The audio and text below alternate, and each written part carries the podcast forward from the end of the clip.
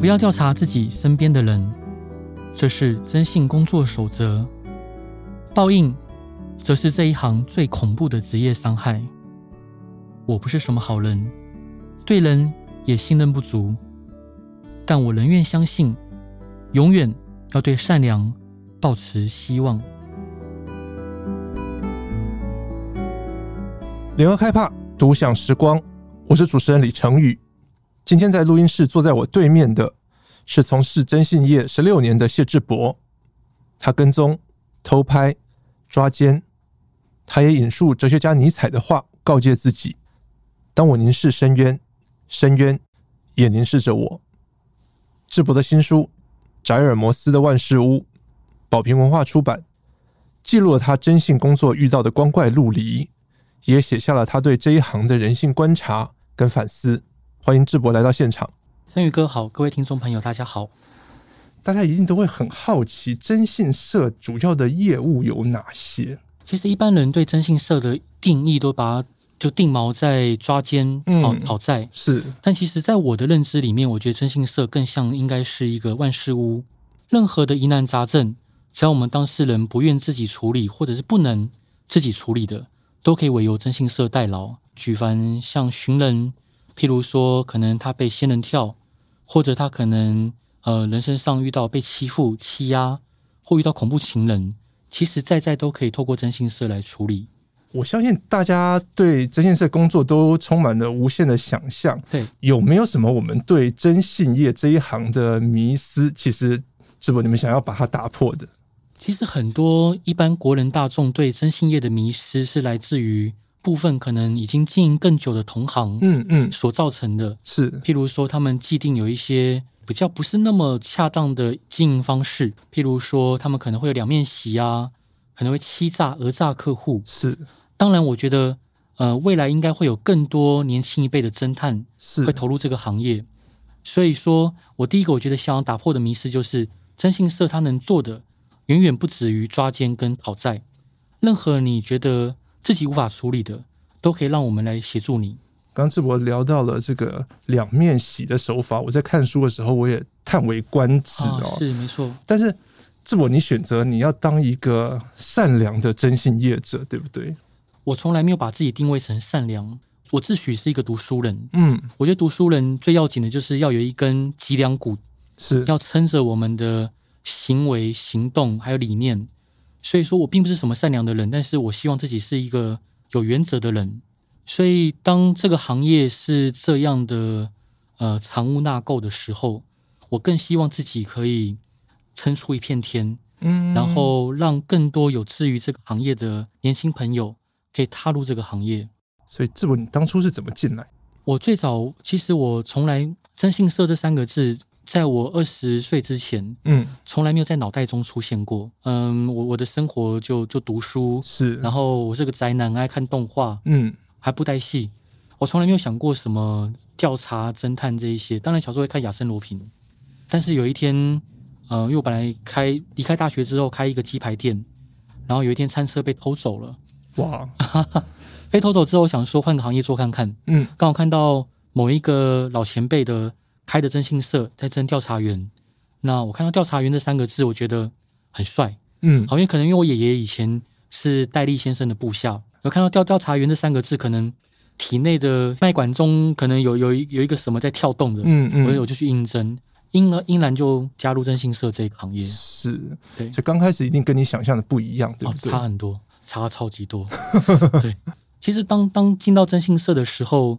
当下当然是憧憬的，嗯，因为第一那是第一次进到一个可能呃看起来比较多办公桌的公司，然后大家好像就等着电话，嗯，然后有那种上班族的气息，所以对我对我来说，那时候我才二十二岁嘛，二十一岁，会觉得哇，这个地方好棒哦，我好想在这个地方有所发展，是，但是我发现太多不是循规蹈矩，也不是走正路的方式。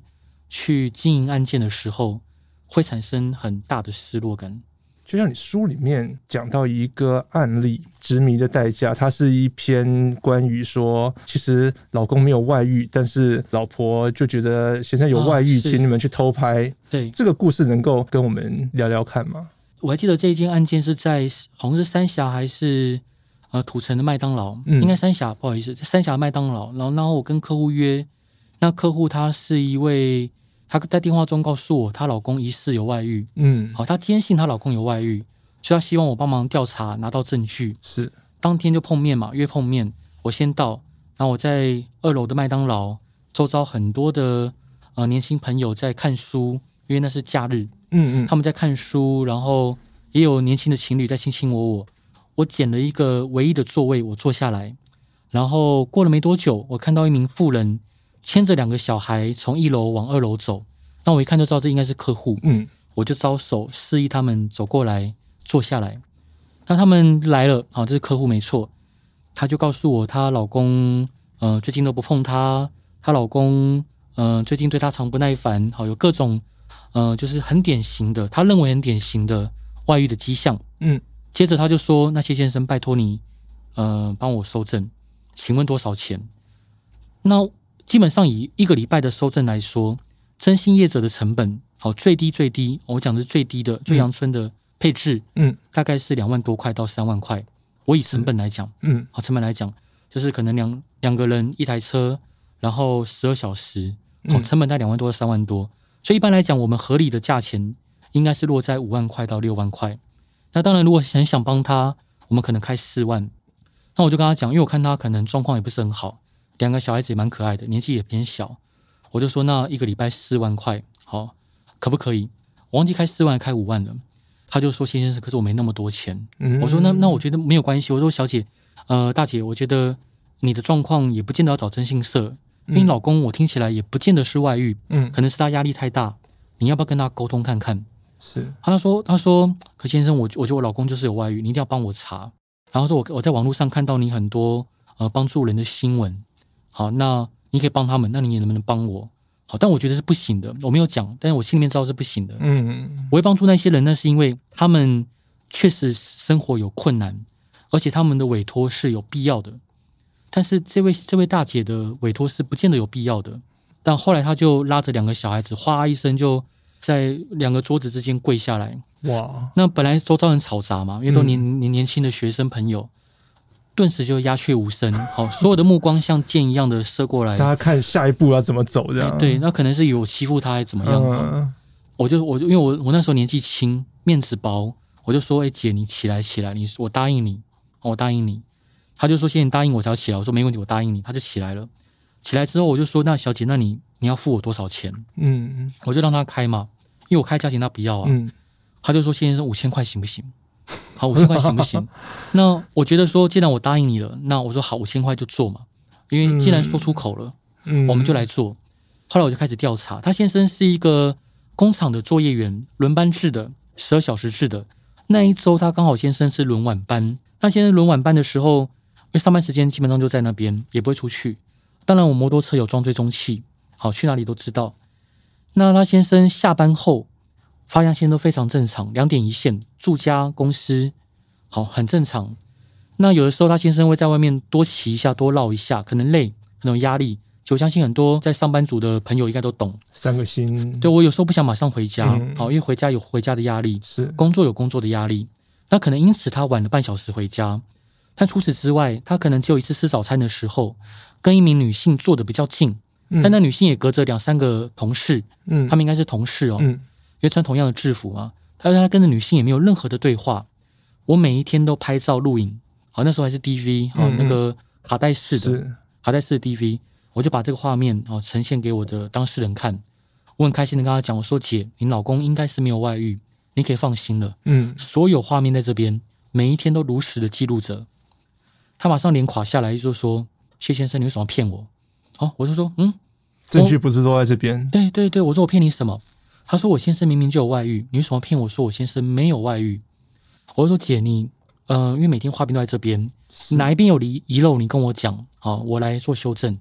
但是你先生确实没有外遇。”他就说：“先生，不要说那么多了，你钱还我。”所以你其实跟了一个礼拜，是成本都花了，对，然后他不相信要你还钱，对，他就说：“哎，你一个你五千块还我。”我就说：“我说小姐，我我没有理由还你，而且这案件我确实赔钱。”嗯嗯，对啊，那我那时候也没有什么钱，嗯，对，那其实两赔两万多块对我来说也是笔大钱，嗯，我就说小姐，因为我真的很认真的帮你做，那当然我当下有点脾气，是，好，我就说我不可能，我不可能把钱再退给你。他说不不不退不退给我就法院见了，我就报警。哇，我就说你就报啊，你就报啊。好，但我当下呃情情绪也上来了，我就甩头就走了。那过没多久，就警局打电话给我说要我到案说明，所以他真的去警局报案，他去报案。但那时候警察方面真的真是受理报案了，嗯，好，他就请我去说明，嗯，但如果现在的话，现在的警察一定会正式受理报案，嗯，因为制度有点改变，是，我就把所有画面给这个警察看，长官看，长官就说啊，你就你真的很衰，真的衰小，警察也觉得傻眼了，对，那本来这个案件我以为就这样结束了，我当下当然会难过，但是我想一想就觉得没事，反正还年轻嘛，钱再赚就有了。后来他去委托了别家，别家也顺利的帮他收证到画面。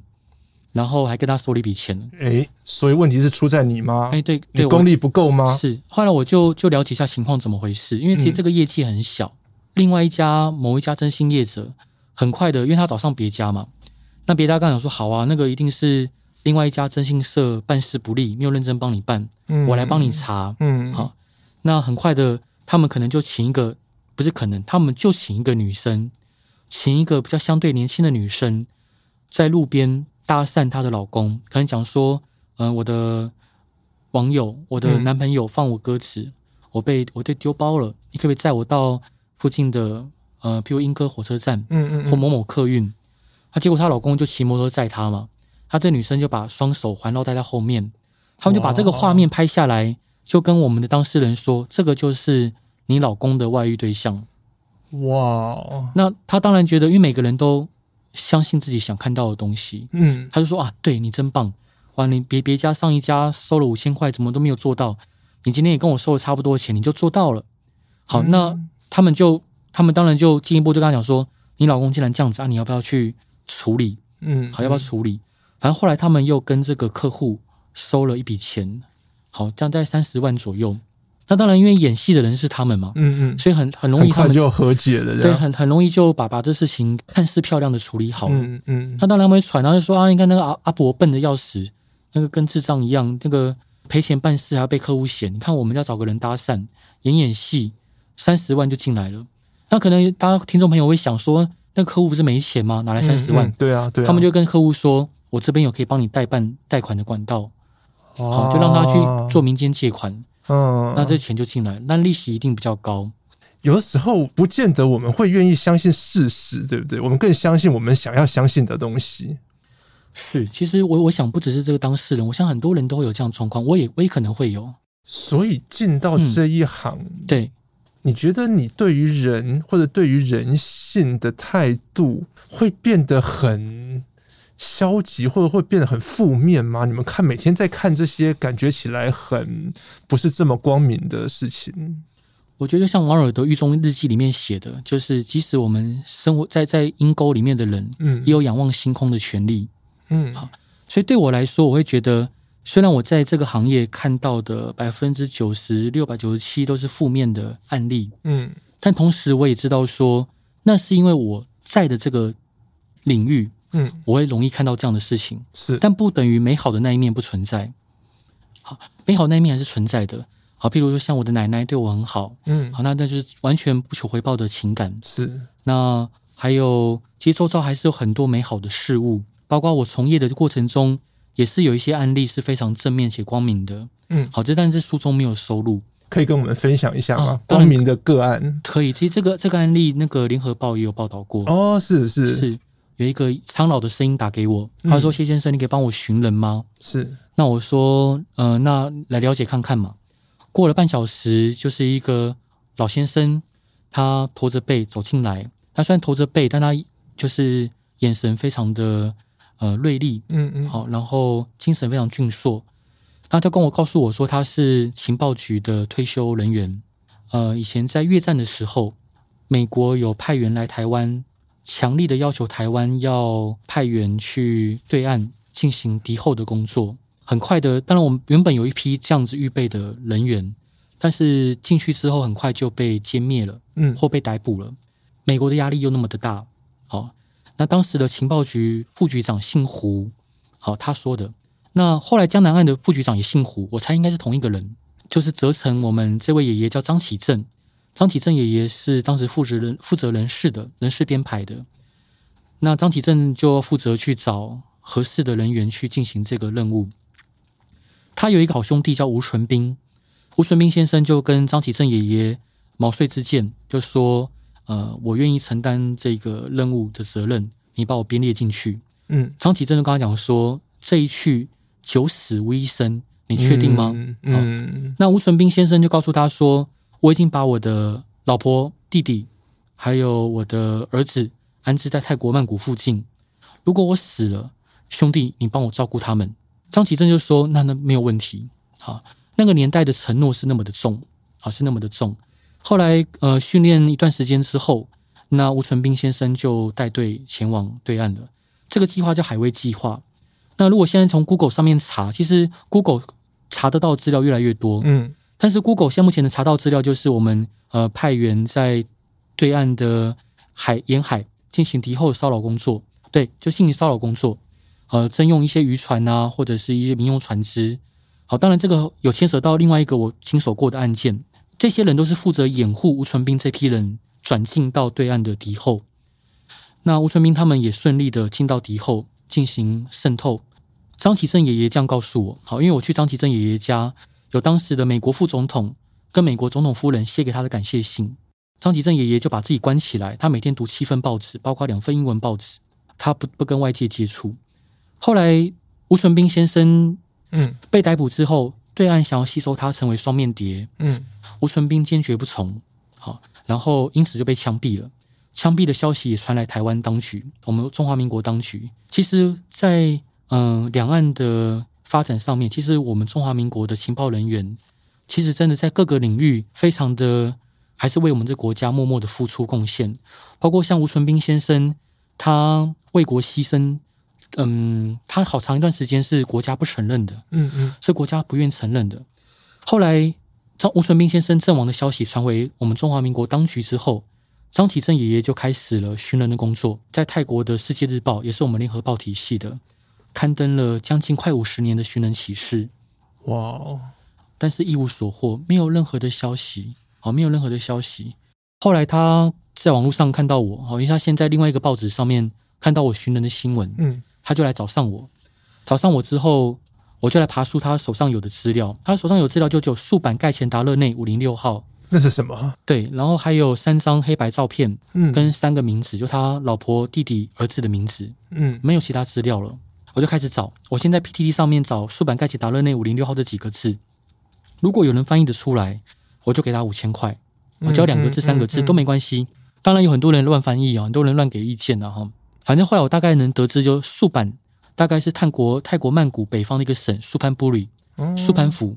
嗯，盖贤翻译不出来，达勒因为泰文的市场叫达拉，哦，市场的意思。对，那达勒内可能是市场里面的一个摊位名称。嗯，那五零六号哦，那可能是编号。嗯，附近的门牌号码的五零六号。或者摊位的编号，好，或者是人员列管的编号，我们不知道。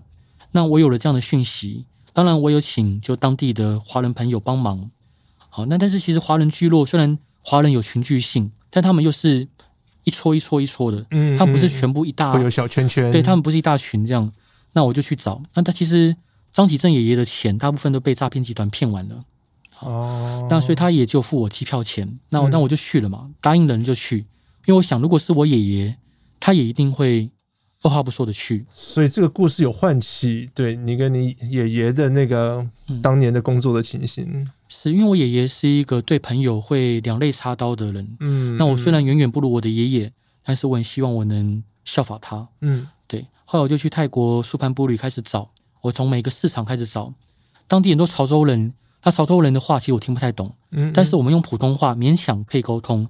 再加上比手画脚，那时候也没钱，我就是晚上只能睡网咖，泰国网咖又烂，连连连想要连连游戏也连不太到。但现在怎么样我不知道了，嗯、那个是是十十多年前的事情了。后来我就把几乎泰国素潘布吕的每一个市场都找完了，好一无所获。那我想要买饮料喝，因为天气那时候很热，想买饮料喝又又舍不得花钱，因为身上没钱。我觉得那然后看到有华人华中文招牌的金饰店。那个很多华人在那边开金饰店哦，华人真的很厉害。那我就走过去，走进去嘛，我就厚着脸皮，因为其实我脸皮很薄，我就说能不能给我一口水喝？好，那呃，我记得那天的店长是一位年轻的、瘦瘦的一位朋友，年纪可能是比我大，那时候的我大五六岁。他就说问我说我来这边干嘛？他普通话讲得很好，嗯，我就说我就告诉他我的来意，那我就一口就把水一杯喝完了，然后给我递给我一杯，我再喝完。我觉得那水真的太好喝了啊！他就跟我讲说你要不要去附近的中山会馆问看看？嗯、我想说哎，什么中山会馆？好、嗯，因为我没有听过这个名词，但中中山这两个字，像中山堂、国父孙中山先生这名词在我们很熟悉嘛，我就说好，我去问看看。我走过去，我走过一个泥巴路、泥巴石头路，走过去。后来在路的左边，我就看到我们大大的青天白日满地红的国旗，嗯、还有我们的国徽。嗯，好，那其实，在异乡看到这样子的亲切感，对，很亲切，很亲切。那我就走了进去。好，那是现在看右右手边看到一个阁楼，然后眼前是一个平房，好，一层楼的平房，很大。然后走进去，然后哦，那个他们还有那个藤椅，好，那个藤椅，然后吹着很大的电风扇，哗啦哗啦的响，我就坐下来。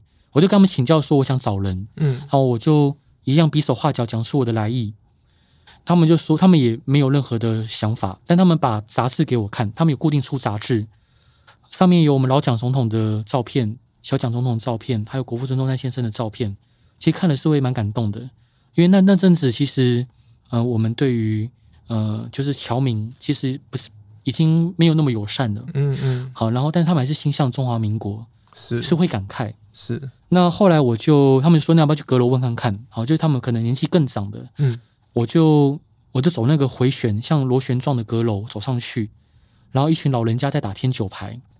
那刚刚带我上来的那个呃那个那位中年人，他就双手垂在那个就是胯前，好，就告诉他们说我的来意。那我就再用普通话讲了一次，我是来干嘛的？他们听到吴存斌的弟弟吴松勋的名字的时候。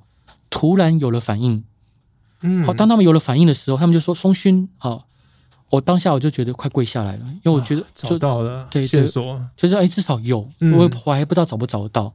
他们就拿就从电话簿里面翻了一个电话，要这个中年男子打电话给他。嗯，后来我就回到平房那边等，过了半小时以后，我就听到铁马那个链链子链条转的声音。好，我就看到一位老先生走进来，他就说他就是吴松勋。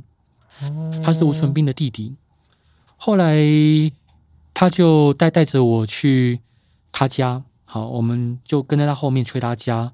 他告诉我说，吴纯斌的老婆已经过世了，儿子也过世了，哇，也过世了。他就留下一张照片，上面是吴纯斌的两寸照片，黑白的，非常的帅气。照片背后是写着呃素兰妹子惠纯，好，纯冰笔。嗯，可能就是这张照片，当时可能从中华民国千里迢迢的寄到泰国来，嗯，现在在我的手上，好，那我就看着这张照片，我就后来搭飞机回到台湾，我还记得回到台湾那一天倾盆大雨，好，雷鸣电闪，就是雨哗啦哗啦像倒的一样下来，我就搭着计程车，因为本来想省钱，但是就为了我钱也不省了，我就搭计程车到张启正爷爷的家，他在龙岗。华勋街那边，好，中立有一个华勋街，我就敲，我就敲门，我说：“哎，北北，让爷爷我来了，我来了。”后来过没多久，他开门走进去，我可能身上湿漉漉的，他就说：“有没有消息？”我说：“有。”我就把这张照片给他看，好，我们就坐下来给他看，在餐桌旁边坐下来，好，他看这张照片看了我不知道多久，三分钟、五分钟，好，然后他就说这张照片很珍贵，嗯，好，张启正爷爷为了答应他的好兄弟照顾。他的老婆小孩，他没有成家，他有能力可以成家，但他不成家，嗯嗯嗯、然后把自己关在一个房子里面，每天想的就是对他好朋友、好兄弟的承诺，然后钱也被诈骗集团骗走，直到现在，他终于看到他好好兄弟年轻时候的照片，同时这时候他为吴纯斌先生奔走的这个过程也顺利开花结果，顺利的被中中华民国政府承认，嗯，就是到圆山的忠烈祠被供奉着，是吴春斌先生。就跟我讲说，问我能不能把抚恤金，虽然不多，要我带回去给吴松勋爷爷。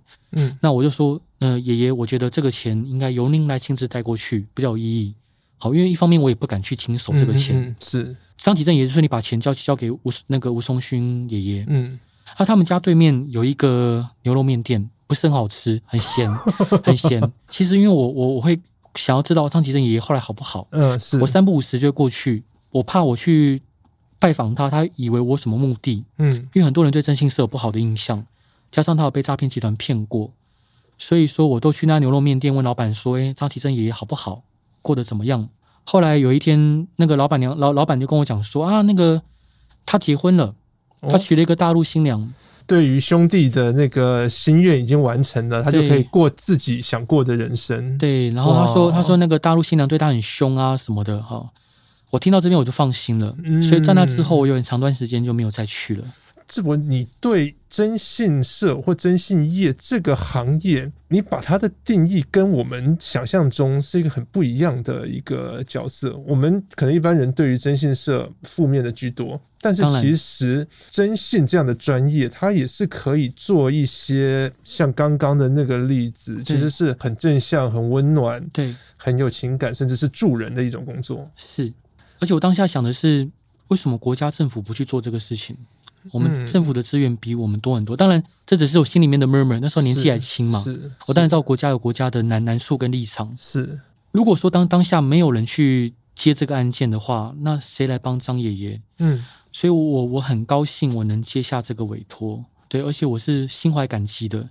其实我觉得能找到吴纯斌的弟弟吴松勋，并不是我厉害，我觉得有时候是命定，就是因为我是基督徒，我相信这个是上帝要我完成。我只是上帝的一个器皿跟工具，所以智博，你的征信工作，嗯，可能有像这样非常光明、非常的正当正义的这些案件，对，也有像前一个例子，嗯，可能就是情感问题去跟踪跟监。是你在接的案子里面有没有一些你一开始讲的，你在这个行业你必须竖起脊梁骨，有所为有所不为？对，没错。你觉得哪些案子你不会接？好，蛮多的，譬如说。呃，当然未就是未民法上未成年的一定不接嘛。嗯，好，但是我们同行会接，我知道，好，一部分同行会接。嗯嗯嗯嗯、然后另外就是不符合我道德标准的我不接。举例来说，有一个男的打电话过来，嗯，问我们说能不能去帮他把他儿子的女朋友灌醉，因为他儿子的女朋友固定有跑夜店的习惯，然后他很有钱，他觉得他儿子女朋友很正，他想我们把他儿子女朋友灌醉，把他带到饭店。哇！好，我的业务跑来问我说：“哎，老板，这接不接？”我当下就骂我的业务一顿，我就说：“你这什么好讲的？一定不接啊！”我马上就回拨电话给这个男的，我就直接就臭干掉他。我就说，我就我就直接就把他骂了一顿。他就说：“啊，你你做服务业怎么这种态度？”我我就我就说我我从来没觉得我是服务业，嗯，我做我该做的事情，拿我该收的钱。但你这种狗什么狗狗屎烂人啊，你就不要跟我讲那些有的没的。嗯嗯嗯，好啊，要要要讲出来讲也没关系。任何像这样的事情，我就不接。又或者是像举例，像有一个女的，她怀疑她老公有外遇，她老公是台商，好，然后她怀疑她老公，其实老公本来不是台商，只真的跑常跑她大陆做生意，常跑大陆做生意之后，她老公突然拿钱回家的次数变得不固定了，数额变得不固定，然后本来是一个好老公，现在变得就是比较冷漠淡漠，然后也不跟孩子玩，她直觉反应说她老公应该是有小三了，嗯嗯，后来。她就我就跟她要相关资料嘛，我觉得做一个好的侦探，你要把任何的事情去细密的了解，而不是客户说什么就是什么。那她老公是家在一家上柜公司担任董事，好执行董事。那后来我了解那个产业是夕阳产业，嗯，好，因为其实被杀价杀到呃已经没有对，很毛利很低，没什么利润。我们看一个公司的健不健康有一个快速标准，就看它的呃流动资产我们大于负债嘛，嗯，好，它流动资产。原本在前年是小于负债、大于负债的，好，但是到了去年，流动资产已经大幅降低，负债比大幅攀高，嗯，那这公司体质并不健康，是，也在同一个时间，她老公必须得去大陆开拓市场，那我可以想见，在大陆她其实拓展的是非常的辛苦的。那我了解一下她老公的状况，也看了一下她老公的照片，因为我相信相由心生。我刚刚讲说，你老公应该不是外遇，因为大陆女人也很现实。好，你老公现在身上应该没什么钱，没什么钱去做这些事情。你真的这样这么直白的跟他老婆讲？是现在，现在当然是八零年代、九零年代那不一定。嗯嗯嗯。啊，但是但是后来其实每况愈下。是，我就说你老公个性，还有跟你根据你以前跟我讲的一些内容，我觉得老公应该是生工作压力太大，嗯，你就当做被我骗，反正我也没收你半毛钱。你老公下次回来，好，你让孩子们写张卡片给爸爸，告诉他说爸爸辛苦了，好，然后如果可以，你就给你老公一个拥抱，告诉他说老公谢谢你为这个家的付出，你有什么难处都可以跟我讲，好，我爱你。其实我觉得男人有分两种，一种是有苦会到处讲的，嗯，另外一种是我受了苦，我就不要让家人知道，我自己消化处理扛起来。是我认为她老公属于后者，因为在传统的这种社会对于男性的期望之下，就觉得、嗯、呃男性应该要坚强，对那种不轻易掉泪，对有什么苦都要自己扛起来的这种，是没错。所以我认为她老公属于后者，嗯，所以我就建议她这么做。她就说，她就将信将疑的试看看。当然，我讲的过程中，她也有被触动到，好，她才愿意付诸行动嘛。过两个礼拜之后，她打给我，她告诉我说：“谢先生，谢谢你。”好，我抱我老公那一刻，她哭了，他哭的，他哭得很大。哦，他没有看过一个男人这样哭过。就最后的那个支撑钉在那边的点绝体了。是，那她跟老公也恢复了正常的相处跟状态。所以回答就是，呃，陈宇大哥的问题就是，我觉得什么案件不接？我认为，我们征信业者存在的目的是替人排忧解难，是替别人解决问题，而不是制造问题。只要是能替客户解决问题的，做什么我们都愿意。但前提是它不会衍生出更多问题，前提是他真的能帮助到我们的客户改善他的状况。好，如果不能这样子，那我绝对不会去接。刚谈到蛮多都是跟感情、跟怀疑老公有外遇这样的相关的情感问题，我相信这也是征信社这个行业的案件的大宗。对，为什么感觉起来这个是一个生意或业绩来源的大宗，但是你总是感觉上是劝和不劝离？我从小是在一个单亲家庭下成长，我我我很清楚一个单亲家庭的孩子，他要他有他会遇到什么样的状况。嗯。我先说单亲不见得不好，嗯，不见得不好。好，如果两个人真的相处不下去，那我们就分开也没有什么不对。是。那但是为什么会大部分以劝和为主？因为像律师业哈，那个我们很多律师朋友嘛，其实他们都会说，其实他们是劝离不劝和。好，那因为那个，但是事实上，嗯、呃，在我的认知里面，我觉得很多时候我们需要的是更多的同理跟包容。嗯，我觉得婚姻里面有很多种错误的样态。是应该说，人际关系里面，像婚姻里面，家暴、酗酒、赌博、奢靡、浪费、脾气不好、没有照顾小孩，好等等等，每一种都是错误。或许另外一个时空外遇的犯错的是我们，我们也会希望对方原谅我们。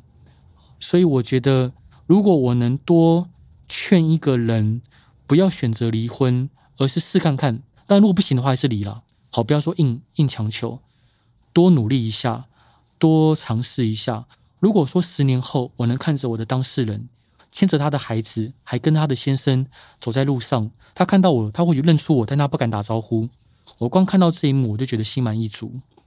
但是如果看到的是他形单影只，然后过得不是很好，我也会觉得难过。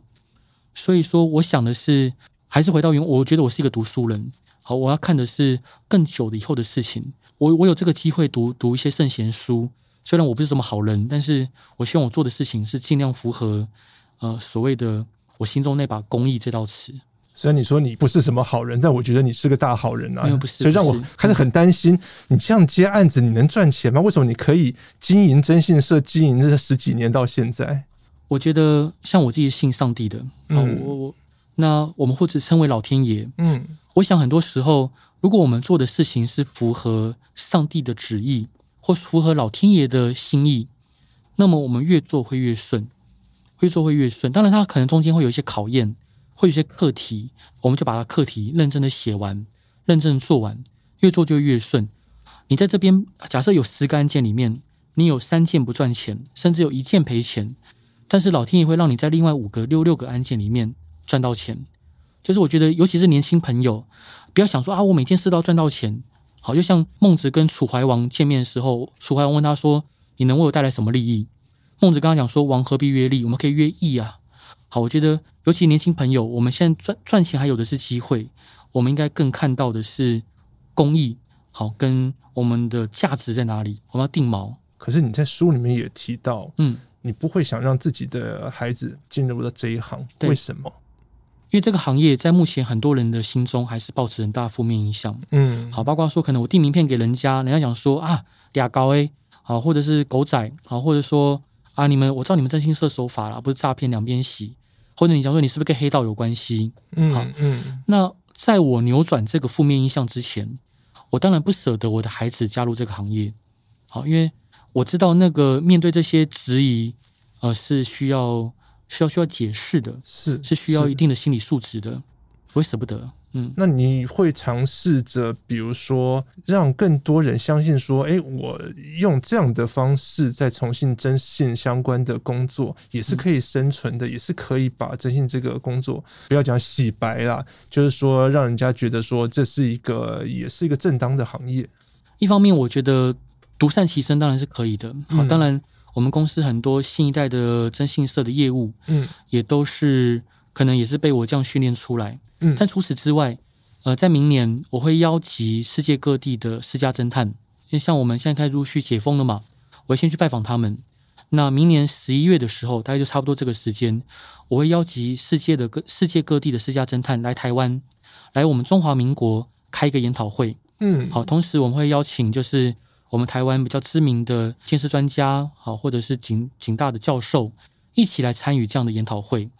我们要怎么做呢？我们要交流彼此的技术、经验、器材，还有资讯，还有以后办案上的呃互助跟合作。更重要的是，我们希望能推动一套属于私家侦探的专法。像日本侦探较为探侦，他们有探侦法；美国有私家侦探的专法，当然香港没有。好，其他国家我不够清楚。但是我们台湾地震是有地震事法，律师有律师法，当铺有当铺业法，但为什么私家侦探或征信社没有所谓的专法呢？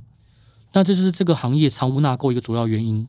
这个行业需要的并不见得是什么证照，它需要的是一个明确的规范，它有明确的负面表列，要有明确的正面表列，什么能做，什么不能做。我们透过专法的建立，以及我们中华民国带领，就是我们能带领华人地区对于侦探这个行业重新的定义。我觉得这才是真正扭转这个行业的枢纽跟关键。你有觉得会是名称的问题吗？比如说，如果你自称私家侦探，感觉起来我第一个浮上来的印象福尔摩斯，嗯。但是当我们一想到征信社，对，俩高这样的，可能就比较不是这么呃完全正面的印象。我觉得不是名称的问题，嗯，呃，我觉得如果就算我们今天全部的国内的同行都改名叫侦探，嗯。但还是做一样的事情，那很快这侦探名字又被弄臭了。是我我我认为我在种树，好，包括说像呃这个有这个机会跟荣幸上陈宇哥的节目，或者是在其他的节目上去呃去诉说我的理念跟想法，这就在种树，我重塑人家对征信业的印象。但是同行就像前几天一个新闻，他们可能先人跳客户，先人跳被查人，然后借此讹诈两百万、三百万、五百万。那些天文数字，那就在砍树。我种十棵，他们砍一百棵；我种一百棵，他们砍一千棵。我种再多都没有用。所以说，要改善这个状况，就只能把渐渐可能观念不是那么正确的老一辈的人汰除、替换在这个行业以外，然后新年轻一辈的新血，比较正向的人，真的可能对自己有理想、有抱负的人，愿意重新加入这个行业，这个行业才有可能改头换面，然后焕然一新。从这个问题再延伸下去，嗯，这不你在书中提到，征信这一行的诱惑很大，嗯，甚至你觉得说，好从事这个行业的价值观偏差，甚至比面对法律的问题，比人身安全的问题更值得从业人员担心。是征信社这一行的诱惑是什么？这行诱惑，举例来说，像以我刚刚第一段分享的那个例子，嗯，他可能稍微造假，他可以收到更多更多的钱，他可能今天去讹骗客户，钱就来了。你反而认认真真做，你搞不好会被客户嫌。嗯，你最大的问题就是你要面临到人性最丑恶的那一面。客户找到你的时候，他的情绪可能也不是那么稳定，他的状况也不是那么的好。然后，但是你想赚钱呢？你想赚钱，然后。上面有给你压力，你的主管给你压力，他要你赚钱，那么你就得想方设法去从客户的手中去讹取、榨取钱财。这是碰到的第一个诱惑，就是你发现你用不正当的手法，你更快拿到钱财。你可能没想到以后，你没想到之后发生的事情。第二个，你碰到的事情，周遭的人，你发现诶可能有一两个月钱赚得很快，前辈好或者一些老人家都带你去赞助店喝酒、赌博，好或者碰一些更不好的东西，这些在在都可能让你走偏，因为那东西是快乐的，是轻松的，是轻松可以换取的快乐。你可能觉得压力很大，你需要抒发一下，那你很容易就走上这条路，但是那是不对的。但是如果谁会去告诉你不对？没有啊，周遭人都去，你怎么不去？其实同行就是这样子啊。你你说老人家，你赚了钱就去酒店花，你习惯去酒店花钱了，你怎么办法去节省？所以其实我非常节省了。然后第三个就是你会发现客户很依赖你啊。假设你是男性。你可能有女性客户很依赖你，可能甚至对你投怀送抱。你如果把持不住，你就偏掉了，你就可能做出不应该做的事情。好，但我必须要说，如果今天这客户是单身，好，然后他也呃没有任何的牵累，你们案件也结束了，当然那个无可厚非，那男欢女爱正常。但他如果还有家庭，这样做是不对的，啊，是不对的。当然，林林总总的诱惑有非常非常多种面向会出现。包括客户，他可能会怂恿你说啊，你这个钱不要进公司啊，我就单独委托你，或者是你会想说，啊，我这钱要不要报公司？好，我可以换取更多钱财。但是你只要错一步，你后面要再回正，你要花更多的心力，并不是不可能，但你要花更多的力气去做到。所以这个行业你会面临到很多的诱惑，就感觉这一行是一个大染缸，甚至比我们平常在面对的社会。更大的一个染缸，智博，你独善其身，OK，你自己把持得住，OK，那你怎么样说服？好了，这么说，说服公司的伙伴，因为他们毕竟不是你，他们在面对这些诱惑，或者是说各种的可能会把他们染偏的事情，他们也能跟你一样不会被影响。老实说，无法保证这个事情。但是像我，我后面身后也有伙伴陪我一起来录音，好，他他曾经问我说。哎，为什么我们公司的流动率那么高？好，流动率那么高，因为我们公司在国内现在目前算第二大或第三大征信业者啊。其实人人员数量其实也不少，将近快五十位。但实际上来说，如果我发现他有不正当的行为，我就请他离开。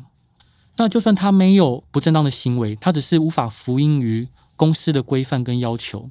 譬如说，我说每天都要联络客户，不能让客户担心，我们让客户安心。他如果无法做到，好，那我可能讲一次、两次、三次不行，我就会疾言厉色的要求他。如果还是不行，我会请他离开。就算他业绩再好，就算他再厉害，我也不管。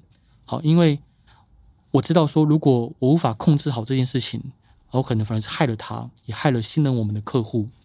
所以回答回到这个问题的本身，无法保证我的每一个伙伴都这样子，但是至少存留下来的伙伴，我们的理念相近。我们同样个性都很难搞，但是对对，我们个性都难搞，但是呃，我相信大家对这个行业是有一定的热忱的，嗯嗯，对，至少目前是这样子。刚提到说，呃，明年的这个时候可能会邀集世界其他国家的私家侦探的同行一起来开一个研讨会，对，来研讨最新的这种相关的技术跟知识。对，我相信时代在进步，科技在进步，我们的征信手法。或者征信技术、征信专业也不停的在改变。比如说，我们的数位网络的科技。嗯、对，智博，你在书里面提到，你现在用这种网络社群的力量，在寻人啊或其他的办案的手法，跟以前不太一样。能够帮我们比较一下现代的办案手法有什么不同吗？这二十年来，我们征信业的技术，嗯，以科技上来说，是进步的空间不大。当然，我们画面更精细。然后我们的资讯来源更多，当然政府的相关的管制跟法令也更严格，是有它有它就是更好更好的一面，跟它更不更不容易的一面。陈宇哥刚刚提的那个例子，因为那个例子是我们在寻人，呃，有一位孩子他状况比较特殊，他严重妥瑞氏症跟自闭症，他已经失踪七天了，嗯，那他有委托警方报案啊协寻，但是找不到。没有任何消息，这是他母亲，他找上我们啊。那找上我们之后，我没有收任何费用。我先把他，因为他孩子的状况特征很特殊，路上你一定会多看一眼。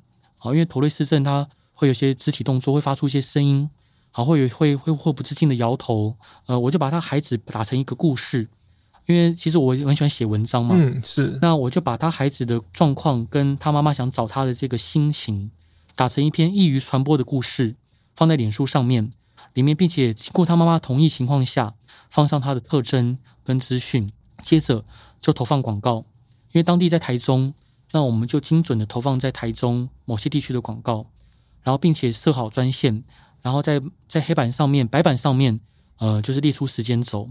但很快的，我那时候晚上两一点多接到这个案件，我马上在两点之前把文章写好，投放广告。脸书非常的帮忙哦，那个三三点之前就因为通常要审核要、嗯、一段时间，对一段时间，但他一个小时后就审核通过，开始跑了，开始跑。我记得预算设两万块是多少钱？跑很快，因为自自主自主点进来跟分享的蛮多的，所以跑非常非常快。从早上七点开始就陆续有民众。打电话进来告诉我说，他七天前看过这小孩子，六天前看过，五天前看过。当然，我们要分筛罗哪些消息可能是不明确的，有些打来鼓励的，谢谢在谢谢他啊，有些认真在提供资讯的，我们就把资讯把它记录下来，然后筛罗看怎么样去运用它。后来我们就大概列出一个时间轴，这七天他孩子晚上有的时候会在麦当劳过夜，逢甲的麦当劳，啊，有时候去逢甲附近的一家钓虾场找人聊天。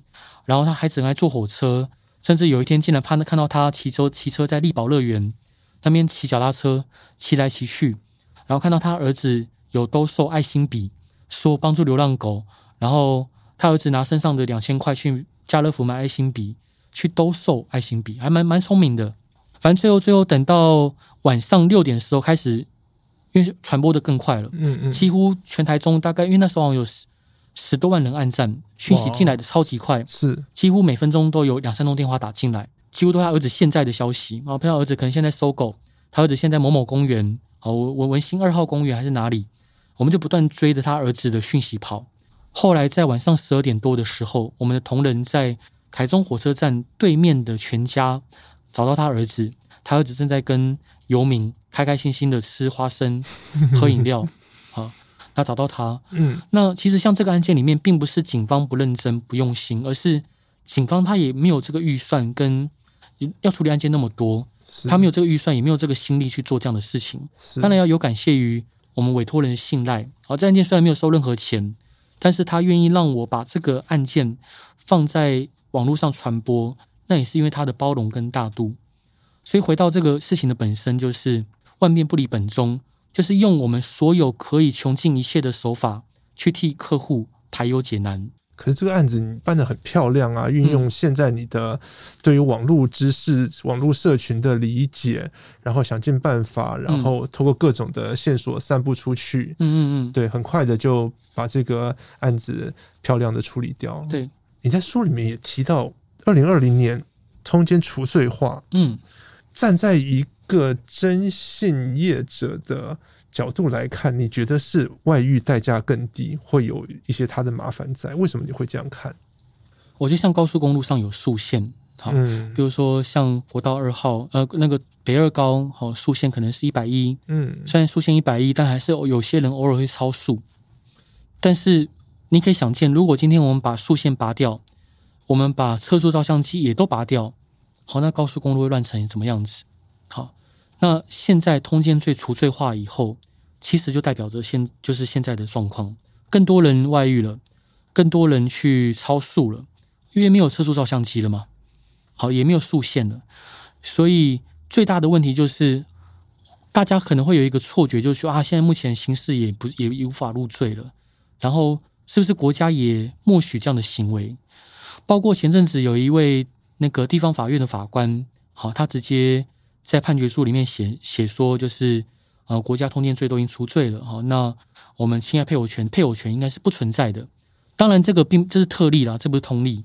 这特例出现了之后，其实更多人对于呃外遇的这个事情是跃跃欲试的。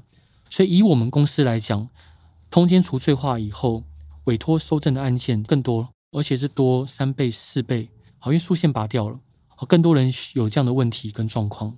所以这会是因为你的宗教信仰的关系吗？让你对于这件事可能是站在相对，我可以说保守吗？的那一面？嗯，其实我个人对于通奸罪是否废除，我并没有明确的明确想法，必须很老实跟老哥你报告，我我也不是什么好东西，我也我也好色啊，我也好色，我并没有任何的立基点可以站在道德制高点去评判任何人，我只是就一个客观事实陈述说，当通奸罪废除之后，确实我们案量增长很多，好，而且是甚至对方讲说，我们在抓奸的过程，也有对方讲说啊，现在通奸罪都没有，你抓个屁啊，好，所以其实这只是一个个人陈述。但实际上来讲，通奸罪该不该存在？我觉得以我的程度跟我的状态，我不方便，我也不适合，也没有这个立场去评断。智博，最后我问你一个问题：是你在征信业这一行十六年，对，你觉得你的人生观，或者是说你的家庭观，因为毕竟你看到这么多可能不是这么光明或快乐的。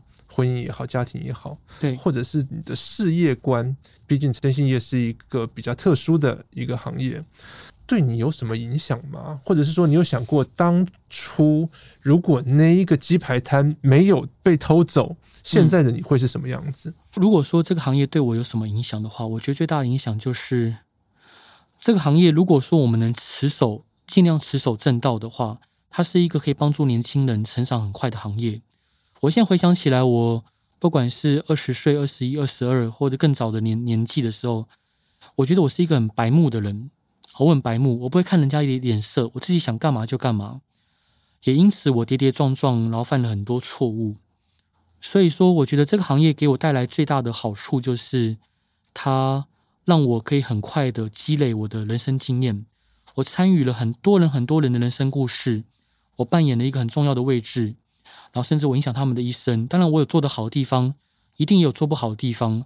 但每一个故事、每一个委托、每一个案件，都在让我自己有更多的能力去处理我以后面对的事情，不管是我的或我的朋友或家人的。所以它的好处就是它快速积累我的经验，然后让我更有自信的去面对各式各样的事情。我相信，只要我们愿意，没有什么事情是不能解决的。同时，我也要跟各位听众朋友分享，就是。如果是年轻朋友，你要相信哦，就算你今天没有资源，你没有人脉，你只要你有健康，只要你有正向的心，任何事情都是可以被解决的。好，只是需要时间跟方法。那你说不好的一面就是，呃，因为这行业看的东西太多负面了，好，一定会积累很多负面的情绪在我们的心头。那如果我没有好好宣泄的话，可能有的时候，呃，我们会发脾气在自己亲爱的人身边，同时有时候我们可能会。把自己关起来去慢慢消化，啊，或者是有些人可能有些同行的前辈，好，或同行的朋友，他们必须得透过喝酒，呃，或者是就是吃喝嫖赌毒，好，去解决这个他们内心的负面情绪，这都有可能。所以这个行业最大的负面的的部分就是，它会让你看到很多对人性不信任的事情，然后负面的能量跟感受会沉淀在你的心头，所以你要想办法把它用一个扫把扫扫扫扫出去。好，不要让它积着，好，因为那不健康。所以大概最大的影响就这两种。当你凝视深渊，深渊也凝视着你。这句话不只适用于征信社这一行，也值得我们每个人在人生中不断咀嚼、反省。今天谢谢智博来跟我们聊征信社这一行，以及他在其中观察到的人性。也谢谢听众朋友陪我们到最后。谢谢陈宇哥，谢谢听众朋友，拜拜。上网搜寻 VIP 大 U 点 .com 到联合报数位版，看更多精彩的报道。